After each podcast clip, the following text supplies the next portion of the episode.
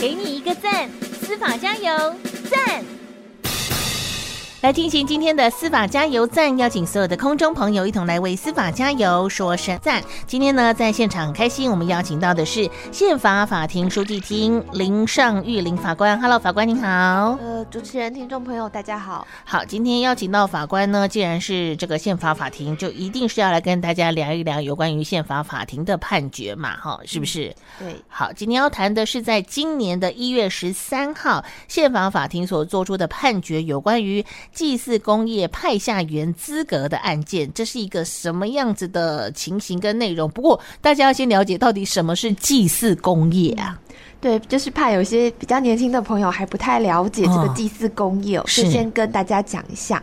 那祭祀工业它就是由一个设立人捐助出财产。用来这个祭祀祖先，哦，或是以其他想祀人为目的的一个团体。嗯，那早期其实我们没有法律去规范祭祀工业要怎么运作嘛，因为它其实主要就是在祭拜祖先的一个团体。对，那所以就是由祭祀工业按照譬如说自己的宗族习惯传统在运作。嗯，那因为没有明文规定任何的法律。所以也延延伸出很多的纠纷。嗯，那特别是在确认谁有资格作为祭祀公约的成员，嗯，也就是俗称的这个派下员哦，这件事情上，其实非常容易衍生纠纷的。所以甚至还有后代子孙打起官司进入法庭的情形。哦，嗯，那世平，你觉得为什么大家会这个抢着要来当派下员呢？有钱呢？没错，其实重点哦，这个祭祀公业当时成立的目的是为了要祭祀祖先，嗯嗯，但是后来。这个为什么后代子孙会纷纷起来这个争夺派下权哦？嗯，其实就是因为当年的祭祀公业有很多的土地农地。哦，对，后来就是历代捐的赠的都在那边嘛。对，那当年可能觉得农地田地不是这么的值钱，对，但是现在变成建地了啊，或者是政府征收啊，这个这个财产价值就是不可同日而语了。对，那就只有派下员有资格来分享这份财产。哦，难怪会这样打的头破血流的。对，真的好，所以现在有法律在规范他们了吗？其实从呃民国九十六年十二月十二号开始哦，嗯，这个立法院就已经通过施行祭祀工业条例了。嗯，那有关祭祀工业派下员资格的取得。规定在这个条例的第四条跟第五条哦，那这个资格的取得是以祭祀工业条例施行日哦，就是这一天当成分界线。嗯哼哼。那如果你是在这个祭祀工业条例施行之前，嗯，好，就已经存在的祭祀工业，那他的派下员资格的取得就是依照他们规约自己约定。嗯，好，那规约约定怎么样的子孙是派下员，那就按照规约来决定。哦哦。那如果你是在祭祀工业条例施行之后，嗯，好，那当派下员发生继承事实的时候，也就是譬如说有前一代的这个派下员他呃往生了，对，那怎么样？他的后代里头是谁可以继承他的派下权这件事情？嗯，那法律就规定是说，以他的这个呃继承人当中，好有这个愿意有实际来共同承担祭祀活动的人，好，可以作为派下员哦。那听起来很好啊，很正常啊。这个祭祀工业条例的规定有什么问题吗？这个问题就出在这个条例的第四条第一项后段，还有第二条里头。嗯，也就是说，祭祀工业条例施行前已经存在的这些祭祀工业，是如果他没有规约，好，或是他的规约里头没有去规定谁可以当派下员的时候，嗯嗯，那我们的法律是规定说。原则上是由呃设立人还有他的男系子孙，也就是所所谓的儿子跟孙子才能够来当派下员的哦。还有极其例外的情形，譬如说这个派下员他没有儿子没有孙子哈，他是无男系子孙的。那他这个呃未出嫁的女女子呢，可以当派下员。嗯嗯。那如果这个女子她嗯。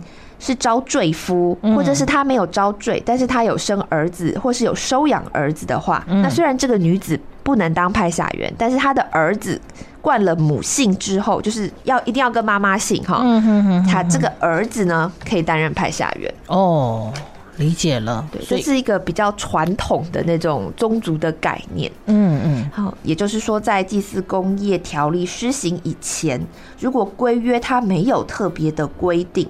法律上就是让男生才能当派下员，那女生只能在极端例外的这种特殊情形呢，才可以当派下员，也就是出现了所谓这个重男轻女的状况了。哇，好，那到底是怎么一回事？这故事的缘由是怎么样呢？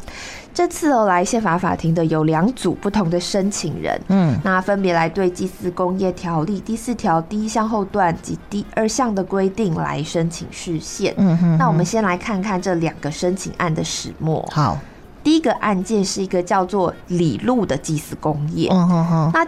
这个祭祀工业李禄他没有订立规约，没有订立。嗯，他的设立人叫做这个李长春，是他生了一些子女，那其中有一个儿子叫李乌。嗯哼，那这个李乌呢，他没有生下儿子，只生了一个女儿叫做李奥。嗯哼，但是那个年代女儿出嫁以后，她从夫姓，所以就改名叫陈奥了。哦，姓陈了，对，就不再姓李了。嗯，那后来这个这女儿陈奥呢，出嫁之后生了三名子女，嗯哼，那这个陈傲也在一百零一年间就往生了，是。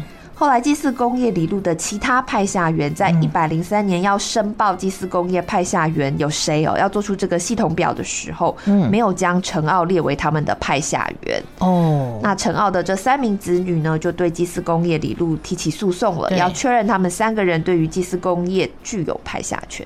那当然，这个陈奥的三名子女都姓陈，就没有姓李。是是，不过他那一脉就没有了嘛，对对对。OK，好，那第二个案由呢？第二个案件是叫做祭祀公业黄在，嗯，他的设立人叫黄业，他没有任何的男系子孙，他只有一个女儿叫黄媛，是。那当年就是由这个黄媛来担任祭祀公业的派下员，嗯嗯。那后来这个黄媛他就招赘了，然后生下了几名子女。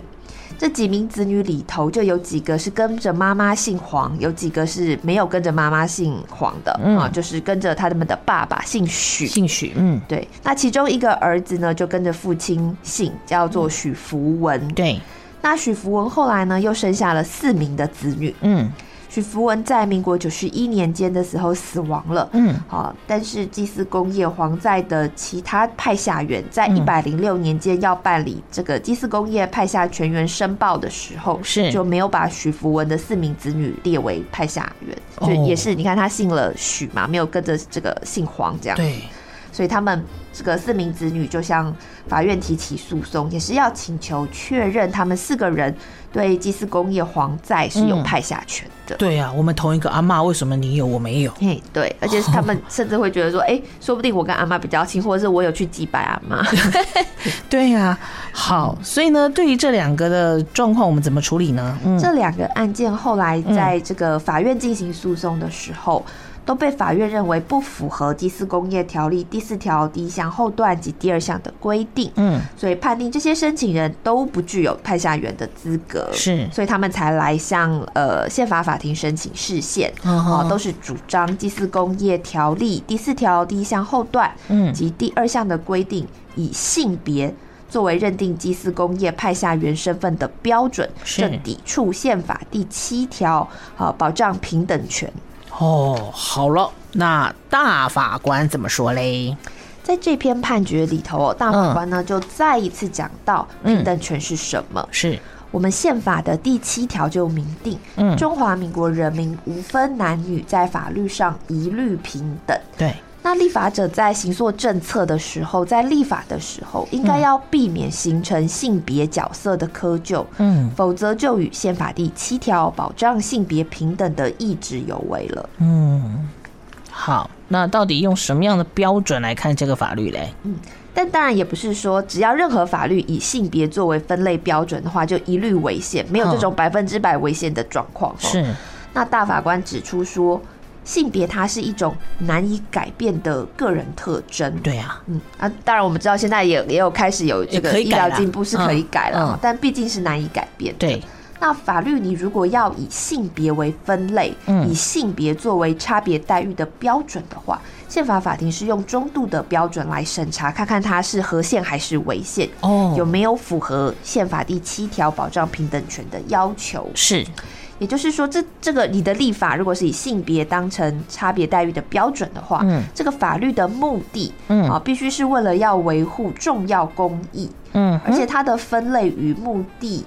间必须具有实质的关联性，嗯嗯，就是目的上是重要的公益，然后它的这个分类法呢是有实质关联的，这样才符合宪法第七条规定的平等原则。嗯哼，也就是说，《第四工业条例》第四条第一项后段及第二条，嗯，当它以性别为分类标准，对妇女形成了差别待遇，所以只有当它的目的是为了维持重要公益。它的分类与它的目的间有实质关联的时候，才能通过宪法第七条规定的检验。哦。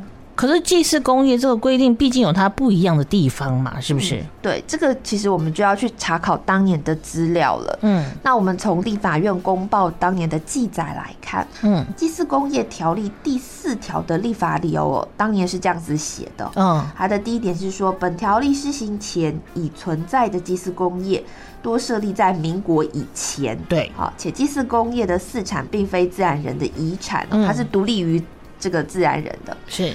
它的呃，其派下权的继承不同于一般遗产的继承，嗯，其派下员的资格，啊是依照宗挑继承的旧惯来约定。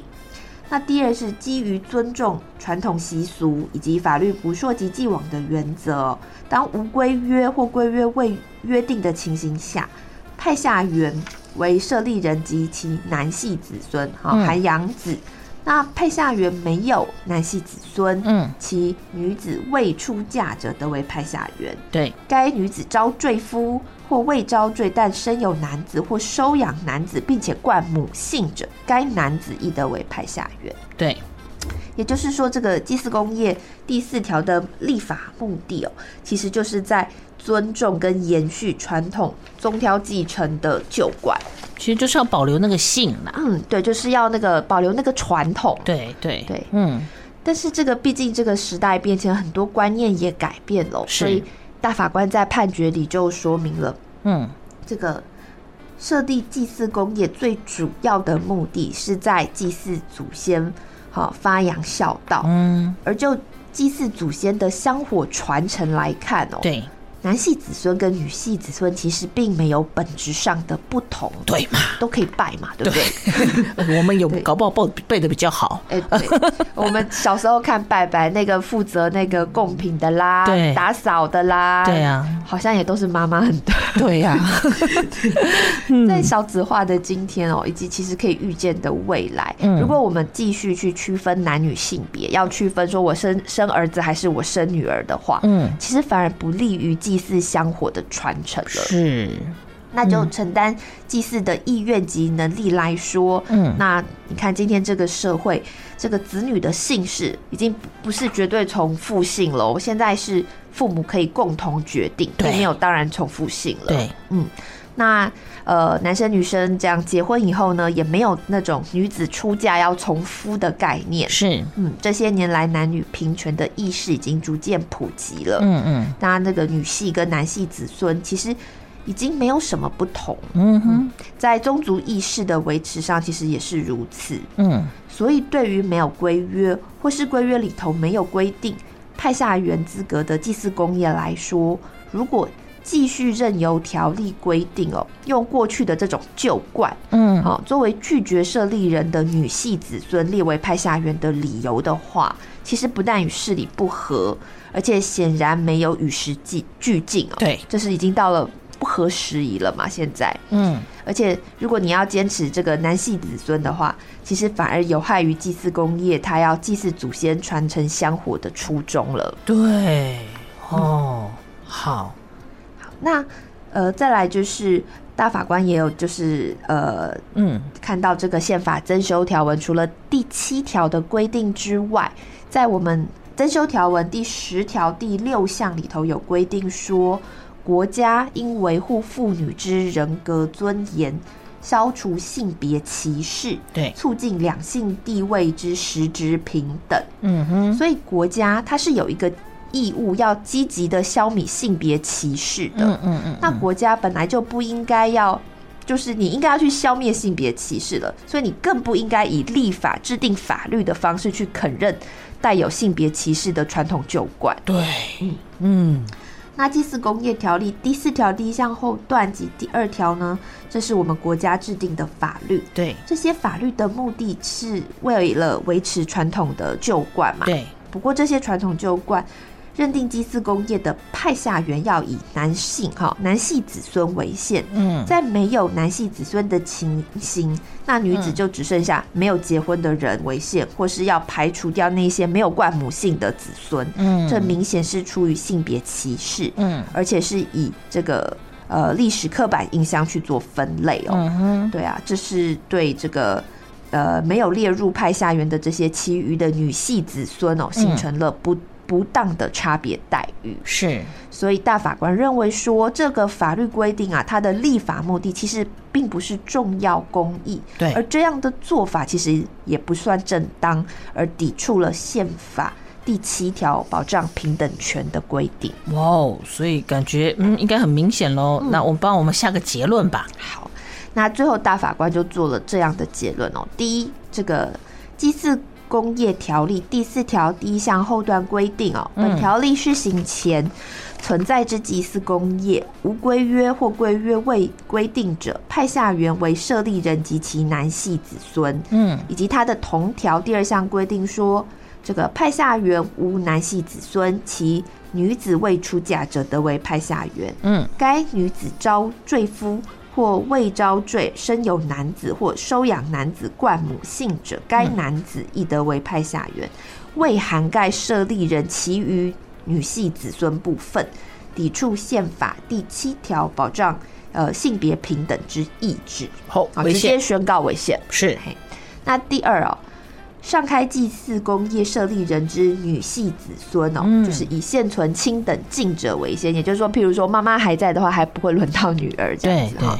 那尚未列为派下员者，均得检具其为设立人之系血亲非亲属的证明，嗯，好，请求该祭祀公业将其列为派下员，是。好，并自请求之日起，享有为该祭祀工业派下员的权利及负担其义务。嗯，但这个之前哈，原来的派下员已经实现的权利义务关系就不受影响。哦，所以呢，都这两个案子都已经确定说他违反了宪法，抵触了宪法嘛，是不是？嗯、没错。哦，所以大家可以对于这个详细的内容多一份或者是更深入的了解，我们可以在哪里做查询呢？我可以到我们宪法法庭的网站判决查询区。嗯、好，这是在呃今年做出的第一号判决，一百一十二年度宪判字第一号判决。对。今年度呢？对，今年的 今年度的第一个啊。如果说有兴趣的朋友，我们当然可以在上网做更进一步的查询，而且可以看到更多详尽的资料嘛。哈，好，今天非常谢谢法官，谢谢你，谢谢谢谢，好，拜拜。